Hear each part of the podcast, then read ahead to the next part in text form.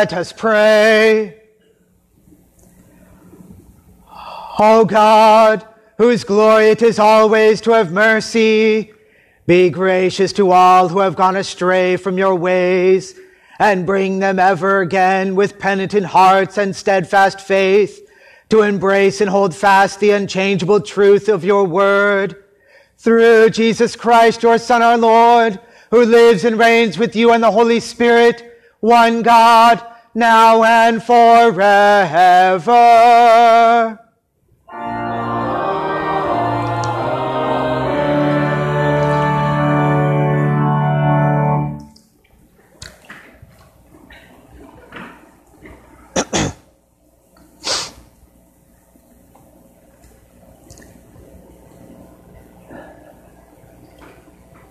The Old Testament reading for Oculi, the third Sunday in Lent, is from Exodus chapter 8, beginning at the 16th verse.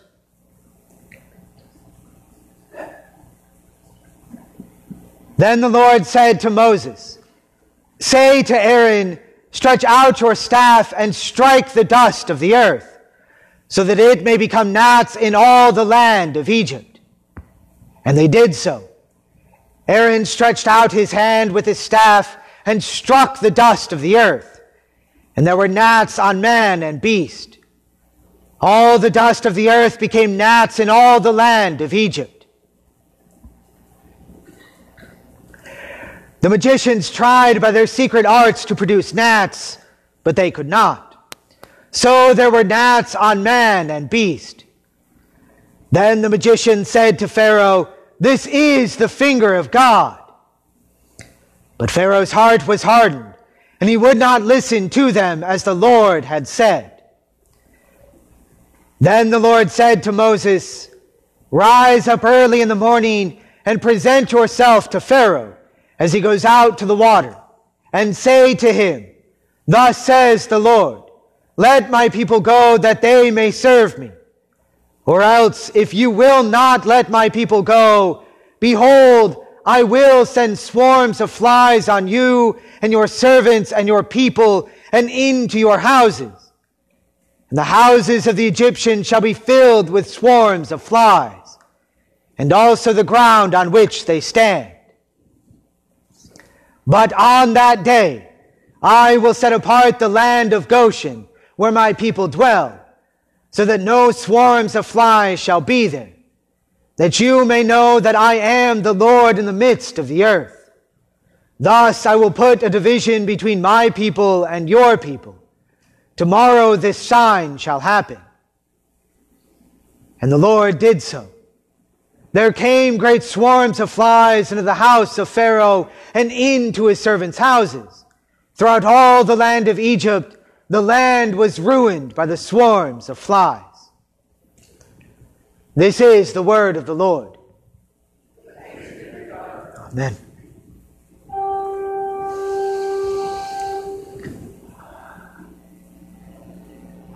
Arise, O Lord, let not man prevail. Let the nations be judged before you. When my enemies turn back, they stumble and perish before your presence.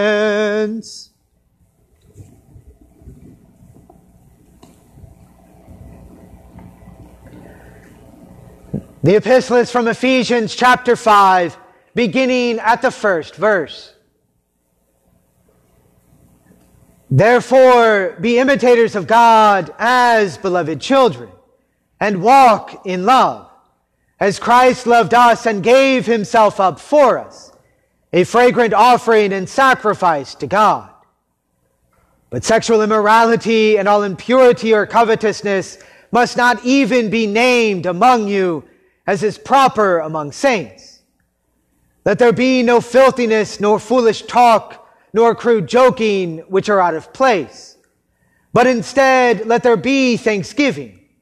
For you may be sure of this, that everyone who is sexually immoral or impure or who is covetous, that is an idolater, has no inheritance in the kingdom of God and Christ. Let no one deceive you with empty words, For because of these things, the wrath of God comes upon the sons of disobedience. Therefore, do not associate with them. For at one time you were darkness, but now you are light in the Lord. Walk as children of light. For the fruit of light is found in all that is good and right and true. This is the word of the Lord. Amen.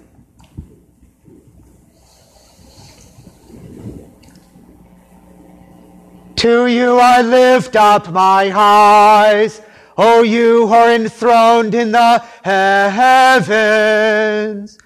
Behold, as the eyes of servants look to the hand of their master, so our eyes look to the Lord our God, till he has mercy upon us. Have mercy upon us, O Lord. Have mercy upon us. The Holy Gospel according to St. Luke, the 11th chapter. Glory be to thee, O Lord.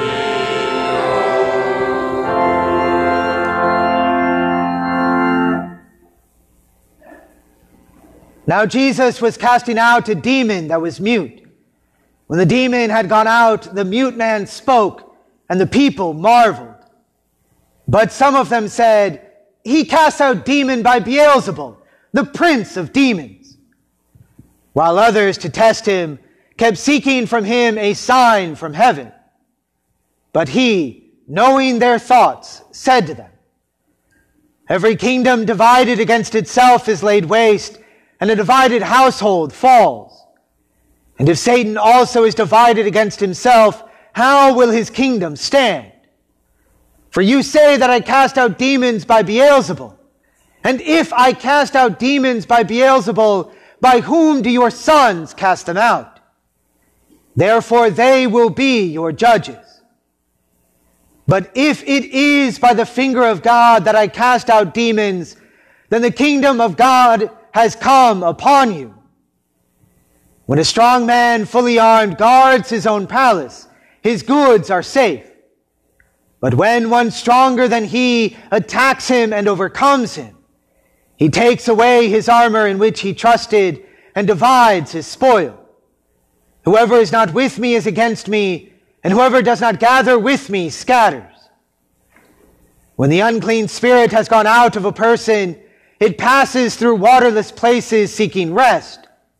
And finding none, it says, I will return to my house from which I came. And when it comes, it finds the house swept and put in order. Then it goes and brings seven other spirits more evil than itself. And they enter and dwell there. And the last state of that person is worse than the first.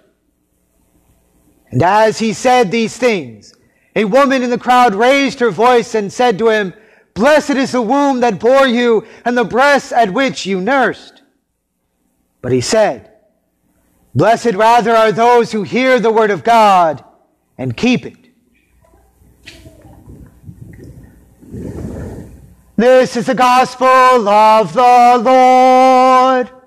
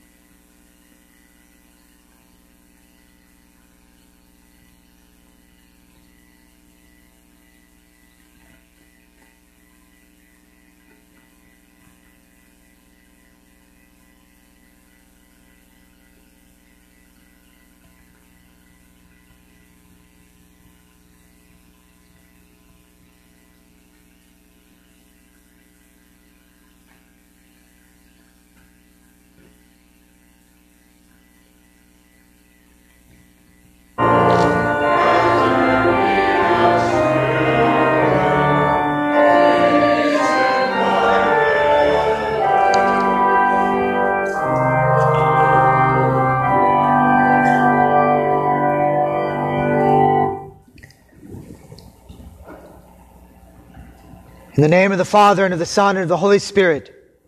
Amen.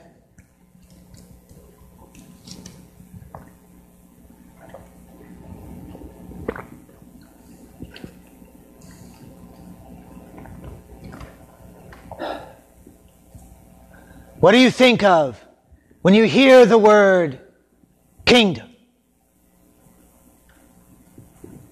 Well, certainly, the first thing that most likely pops into your head is the king himself, the one from whom the word actually comes, the highest point of authority in the land over which he rules.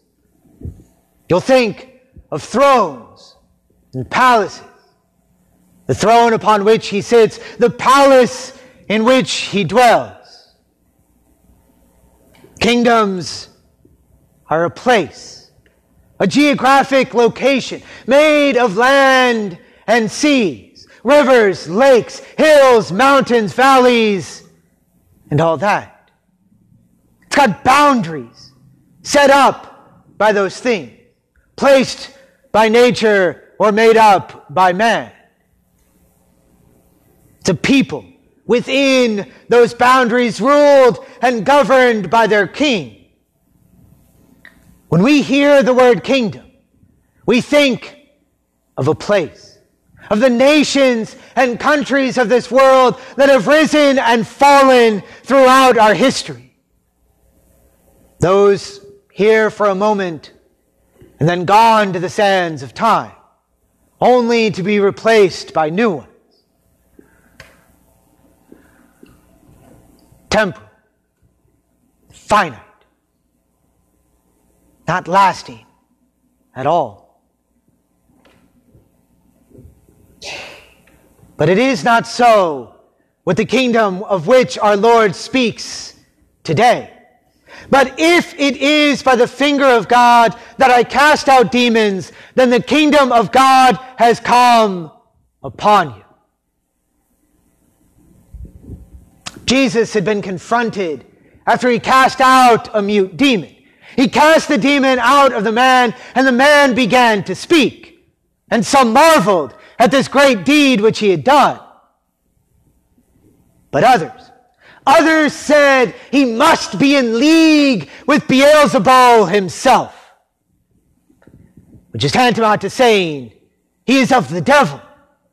It is only by Satan that this Jesus was able to do what he was able to do. They didn't like it. They didn't want to listen to it. So they said they didn't need to. He's not from God. But after showing them the folly of their logic, that our divided kingdom cannot stand, he says, But if it is by the finger of God that I cast out demons, then the kingdom of God has come upon you in the person of Jesus. God become man. The kingdom of God has come. The sense of the verb is that it had already taken place and was still taking place at that time. Wherever Jesus is, there the kingdom of God has come. He was there amongst the people that day. And it is here amongst us this morning as we gather.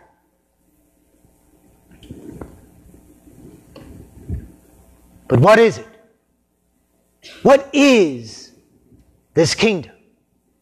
It is unlike those we spoke of at the beginning. It is not like the physical kingdoms of this earth. For as Jesus says to Pilate, my kingdom is not of this world.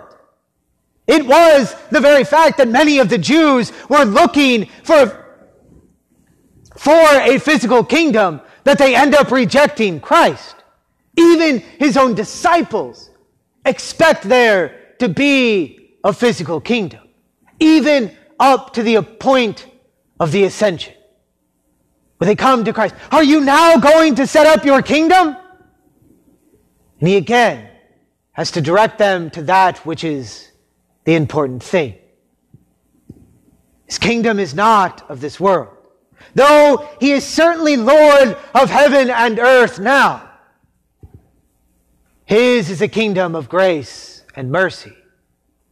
It is the ruling of Christ in the hearts of the faithful through the Holy Spirit, the outpouring of faith into the hearts of sinful men that they might be redeemed and brought back to their Heavenly Father. It's a kingdom of repentance by the faithful, a kingdom of grace and mercy, one which we cannot see with physical eyes, but which we know by faith. It is a kingdom brought about by the work of Christ Jesus on our behalf. For he is the stronger man. Just after speaking of the coming kingdom, Jesus told the crowd a story about a strong man and a stronger man. When a strong man, fully armed, guards his own palace, his goods are safe. But when a stronger but when one stronger than he attacks him and overcomes him, he takes away his armor in which he trusted and divides his spoils. In this, Christ speaks of himself and the devil. The devil is truly the strong man. He is the one who brought about sin and evil into this world in the temptation of the garden. Because of this sin, mankind was brought under the kingdom of the devil. We were brought under the curse of sin, death, and the devil. He has rescued us from the dominion of darkness and brought us into the kingdom of his Son he loves, in whom we have the redemption, the forgiveness of sin. The law was not, was no longer the good thing we should live and prosper under, but instead it became that curse which showed to us our sins. Speaking of the law, Paul says in Romans 7, did that which is good then bring death to me? By no means. It was sin producing death in me through what is good in order that sin might be shown to be sin and through the commandment might become sin beyond measure. For we know that the law is spiritual, but I am of the flesh, sold under sin. This is our lot in life under sin and the devil, living in the consequences of a sinful world. In our sinful nature, we are under these powers. The veil that covers all men. The veil that all men will know. Dust you are, to dust you shall return.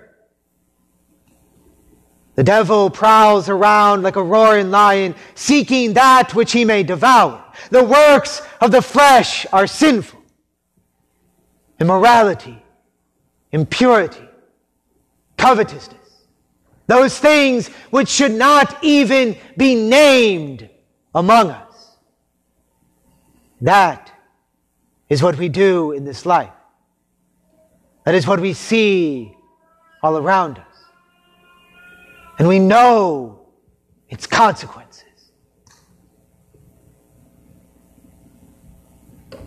But the stronger man has come. He has brought with him victory over sin death, and the devil. This victory has been made ours. All that is the Lord's, His righteousness, His forgiveness, His everlasting life are now yours. Free gifts in that faith which has been given to us. That which was begun in the casting out of the demon at the beginning of our lesson is fully accomplished when the Son of Man is lifted up upon the cross and steps out of the tomb on the third day. The, there, the head of the serpent is crushed. There, the armor is stripped from the strong man, left naked and defenseless, utterly beaten and his spoil taken. Mankind redeemed.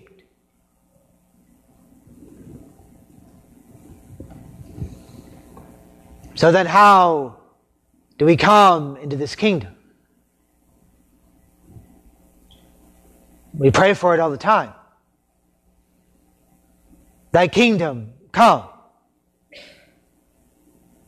Thy kingdom come. Those words we pray each week, really each day of our lives in the Lord's Prayer. And we ought to. It should be a continual prayer upon our lips as we go through this life. Our Lord says this is what we should pray for. But what does it mean? What does it mean to pray these words so often? Does it mean that by these words we will in some way bring about the kingdom of God by anything that we have done? Do we need to pray that the kingdom would come because God needs our help to bring it about? Well, certainly not. Luther says in the Small Catechism, the kingdom of God certainly comes by itself without our prayer. But we pray in this petition that it may come to us also. The Lord will take care of his kingdom. He has all things under his control.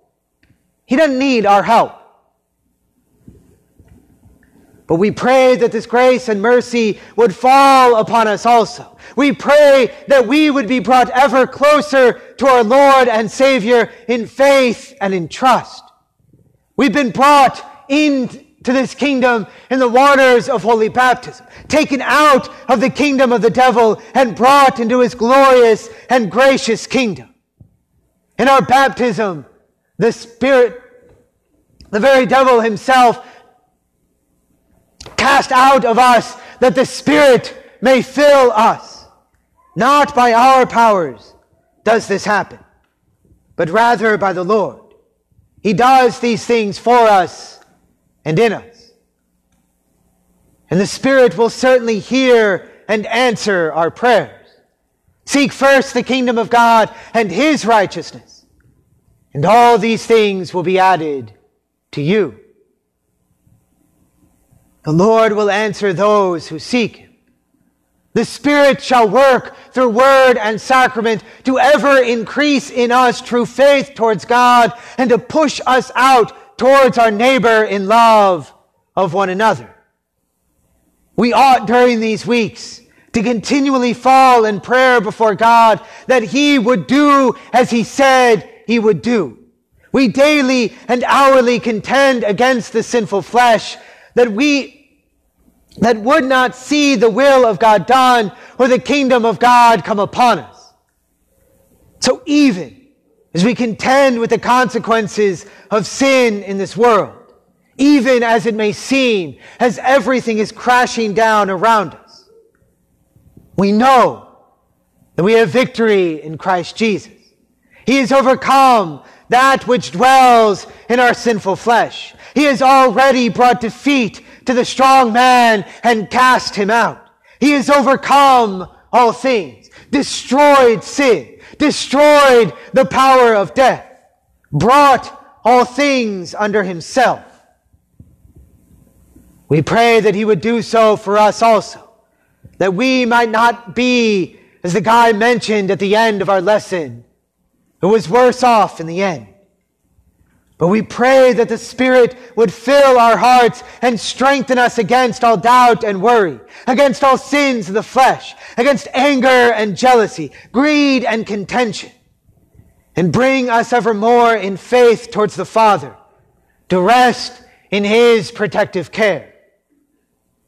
And in His kingdom, His true peace, a peace which has no end, a peace beyond understanding. A peace which casts out all fear.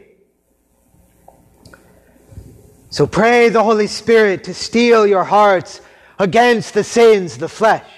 Pray that the Lord would increase in you faith and trust towards Him. He is the Lord of all things. He reigns now from the right hand of the Father, King of heaven and earth. He holds all things under His control. He will see us through and guide us in all trials and tribulations of which he brings against us. He will answer your prayer. His Spirit rules in your hearts that you might ever trust in Him above all things, that you may put away the sins of the flesh, cling to the promises of God, and do good works of mercy and grace to one another. The kingdom of God has certainly come in Christ. He has destroyed the power of the strong man and the consequences of sin and brought us to be his own. May the Spirit ever increase in us true faith towards him and love toward one another. In Jesus' name, amen.